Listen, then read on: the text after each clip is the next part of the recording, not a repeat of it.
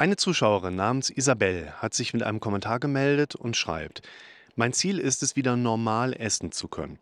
Am Tisch sitzen mit meiner Familie und alle zusammen essen das, was ich gekocht habe, mit Leidenschaft wie früher. An unserem Esstisch. Dass ich keine Angst haben muss, mich zu verschlucken, dass alles runtergeht durch meinen Hals wie vorher. Dass ich mir einfach über meine Schluckblockade keine Gedanken mehr mache. Ein weiteres Ziel ist, nach Spanien zu fahren nächstes Jahr, um die Familie dort zu besuchen alles zu essen, was sie mir anbieten, und ich sehe mich mit den Enkelkindern im Meer und Pool planschen und blödeln.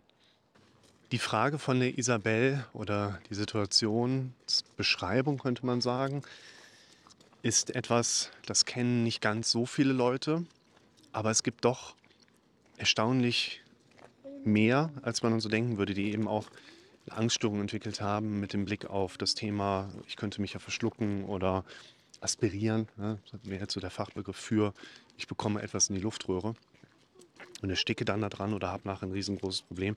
Und die Frage von Isabel, so wie werde ich das eigentlich los? Wie kann ich dieses Ziel, was ich da definiert habe, erreichen? Das finde ich ist eine ganz interessante Fragestellung und betrifft eben den Kern meiner täglichen Arbeit. Also genau sowas bespreche ich mit den Leuten in der Praxis. Und in der Kurzform würde ich gerade einmal mehr in die Richtung gehen und sagen, es ist erstmal wichtig zu verstehen, wie kommt das überhaupt? Und das wäre wieder erstmal so der Basiserklärungsansatz. Wir erkranken nicht an einer Angst vor dem sich verschlucken und deshalb bekommen wir Ängste, dass wir uns verschlucken könnten, sondern es ist einfach erst einmal, dass jeder normal gesund denkende Mensch einfach vermeiden möchte, sich zu verschlucken. Also keiner versucht den ganzen Tag zu äh, essen und zu trinken und gleichzeitig zu atmen, weil einfach unser Körper sich vor diesem Prozess schützen möchte, der ja durchaus auch eine gewisse Gefahr darstellt.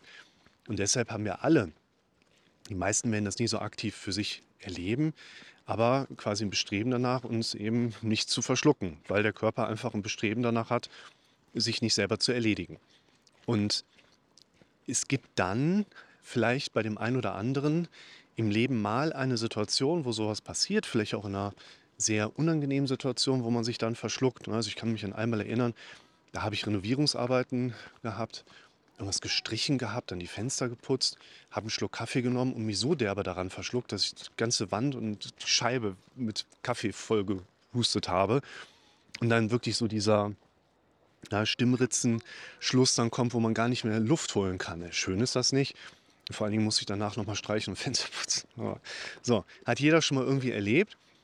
Und bei dem einen oder anderen tritt das dann vielleicht in der Situation auf oder bleibt einfach so hängen, dass der Kopf diese Situation vielleicht mit szenarischen Gedanken, also was ist, wenn das nochmal passiert, was ist, wenn das nochmal schlimmer passiert, einfach in näherer Zukunft noch ein paar Mal zusätzlich denkt, oh schock mal, da hat jemand seine Pfifferlinge verloren. Pfifferlingezeit. Und dann haben wir quasi den Beginn einer automatisierten Gedankenkette, die durchaus in einer Chronifizierung enden kann. Das heißt, die Isabel wird wahrscheinlich irgendwo mal in ihrem Leben erste Berührungspunkte zu diesen Befürchtungen gehabt haben, hat dann mehr oder weniger nicht rechtzeitig den Absprung durch Unterbrechen geschafft. Also die Gedanken kommen hoch, ich sage, Moment, stopp, nee, da gehe ich gar nicht hin, weil je häufiger und je länger der Kopf sich mit diesen Inhalten beschäftigen kann, desto mehr und intensiver werden diese Gedanken in Zukunft auch im Automatismus kommen und dann irgendwann ein lebenseinschränkendes Maß erreichen können, was wir dann halt eine Angststörung dann auch nennen. Das bedeutet, du erkrankst nicht einfach so an der Angststörung, du könntest dich verschlucken mit den ganzen einschränkenden Aspekten im Drumherum, sondern das entwickelt sich und es hat im Prinzip den ungefähr gleichen Prozessweg, man nennt es in der Medizin auch Genese, also wie entsteht eigentlich etwas, wie im Prinzip eine Panikstörung auch. Oder eine Agoraphobie. Oder eine Zwangsstörung. Oder eine Depression nachher. Es entwickeln sich mit der Zeit Geschehnisse, die dann mehr und mehr unser Gehirn in bestimmte Richtungen trainieren. Und die meisten Menschen sind ja erstmal den ganzen Tag in so einem Automatismus unterwegs, wo das dann auf sehr fruchtbarem Boden auch fällt. Und das betrifft uns grundsätzlich ja erstmal alle, dass sich sowas bei uns entwickeln kann. Und deshalb ist es für uns eben umso wichtiger, einmal zu verstehen, wie sowas kommt und daraus natürlich auch erstmal die Erkenntnis sich rauszuziehen, das kann man nicht heilen.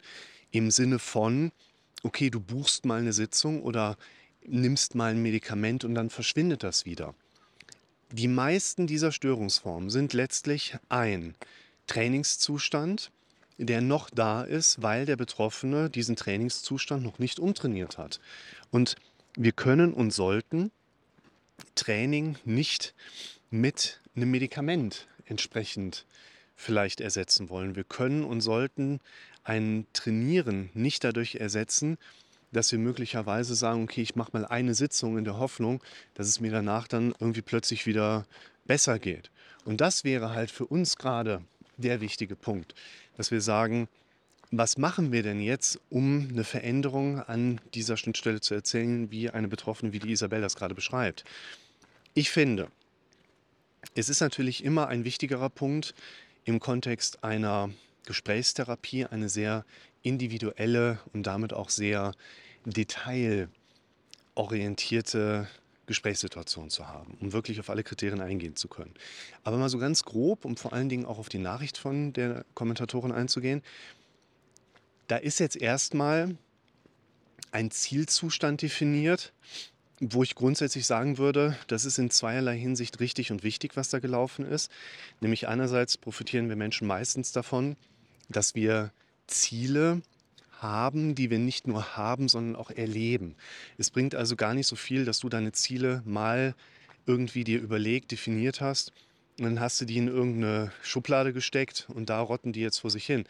Unser Gehirn reagiert nicht auf die Inhalte deiner Schublade. Unser Gehirn reagiert auf die Inhalte, die unser Gehirn repräsentiert bekommt. Also du musst dich auch mit deinen Zielen beschäftigen. Und die Inhaltsebene, die die Kommentatorin hier angedeutet hat, die kann man immer nochmal drehen und wenden. Nur grundsätzlich finde ich die ganz konkrete Definition von Zielen weniger wichtig, als dass sie halt präsent sind. Wer sich aber dafür interessiert, wie zum Beispiel ich in diesen Zieleprozess reingehen würde, der geht mal in meinen Kanal, gibt den Begriff Ziele ein und da kommen zum Beispiel Videos wie, so kannst du deine Ziele vernünftig definieren. Und da sind so ein paar Kriterienmarker mit dabei, wo ich jetzt gerade finde, dass die Isabel die eigentlich schon ganz gut mit einkategorisiert hat. Wo man aber vielleicht gerade auch hingehen sollte, wäre, dass man zwei Ergänzungen mit anfügt. Und die würde ich euch in diesem Video gerne noch mitgeben. Die eine Ergänzung die geht jetzt gerade in die Richtung, dass man sich natürlich mal Gedanken um eine Erweiterung machen sollte. Ich habe das Ziel, dass ich mit meinen Leuten wieder am Tisch setze und mir geht's gut. Mein altes Angstthema hat keine Relevanz mehr, mir geht's gut. Aber das ist natürlich eine Definition, wo man nachher auch gucken muss, ob man damit nicht vielleicht doch aus Versehen wieder auf das Unerwünschte definiert. Denn wenn ich mich jetzt nur auf diesen Bereich fokussiere und versuche damit zu arbeiten, dann laufe ich ja auch Gefahr, den Erfolg, den ich vielleicht für mich erreichen und bemessen kann, immer nur davon abhängig zu machen. Und es geht jetzt nicht unbedingt um die Inhaltsebene, ich habe das Ziel, dass ich wieder ohne Schluckprobleme essen kann, sondern es geht um die Breite meiner Zielperspektive. Und wenn ich nur in dieser einen kleinen Nische darauf fokussiert bin, das soll bitte wieder funktionieren, dann werde ich zum einen wahrscheinlich schon Schwierigkeiten haben, das jetzt wie in diesem konkreten Fall auch wirklich umzusetzen. Weil wenn es bisher nicht geklappt hat, warum sollte es jetzt plötzlich klappen, dass ich keine Angst mehr vor einem Verschlucken habe? Und ich habe halt den ganzen Tag eigentlich nur Möglichkeiten, dort Erfolg für mich zu erarbeiten. Das heißt, ich sollte auf jeden Fall das Ganze um die sonstigen Dinge in meinem Leben mal erweitern. Egal in welchem Alter du bist, es geht doch immer nur darum, dass das Einzige, was wir haben, jetzt ist. Jetzt gerade, was anderes haben wir nicht. Und unser Leben ist in der Regel dann lebenswerter, wenn wir jetzt einen Ausblick nach vorne haben, der uns gute Gefühle macht. Und wir sollten nicht nur, wie im Beispiel von Isabel, daran festhalten, im Sinne von, ich habe nur das Hier und Jetzt und versuche mich dann mit einer positiven Vorfreude auf das nächste Mal, auf das nächste Essen entsprechend zu beschäftigen, sondern ja, also an der Stelle würde ich einfach erweitern wollen und das ist wieder die Aufgabe, die ja letztlich vor jedem von uns steht. Was kann ich machen, damit mein Leben schöner wird? Und das sollte eben nicht nur sein, der Ausblick auf das nächste Essen, sondern halt sehr viel mehr. Was ich euch hier noch mitgeben möchte, ist quasi, ihr solltet auch nicht zu stark an dem Thema Ziele jetzt kleben bleiben und darauf beharren, wie finde ich die richtige Definition, wie kann ich die richtige Definition häufig genug erleben, wie kann ich mich vielleicht mehr mit meinen Zielen beschäftigen, dass es die richtigen auch sind letztlich sind ja auch Ziele und vor allen Dingen noch wichtiger der Fokus hierauf, ein sich beschäftigen mit entsprechenden Inhalten. Es geht also weniger um das Ziel an sich, sondern auch mehr darum, dass ihr euch zum Beispiel über das Thema Ziele einfach mehr mit Inhalten beschäftigen könnt, die euch auf eurer subjektiven Erlebensebene gute Gefühle machen. Und daher, wenn ihr mit euren Zieldefinitionen und mit der Arbeit mit euren Zielen gut zurechtkommt, dann macht damit weiter. Wenn ihr merkt, es funktioniert nicht, dann könnt ihr vielleicht weitermachen und ergänzen. Oder ihr probiert mal ein bisschen rum und nehmt mal ein bisschen Abstand von euren Zielen, weil ihr euch damit vielleicht zu sehr unter Stress gesetzt habt und versucht mal noch ein paar andere Dinge mehr mit einzubinden, die letztlich ja auch in meinen Videos immer wieder mit vorkommen, aber vor allen Dingen immer wieder auch eben nicht die Suche nach dem Trick sind und letztlich immer auch den Filter oder das Kriterium erfüllen dürfen, es macht euer Leben schöner.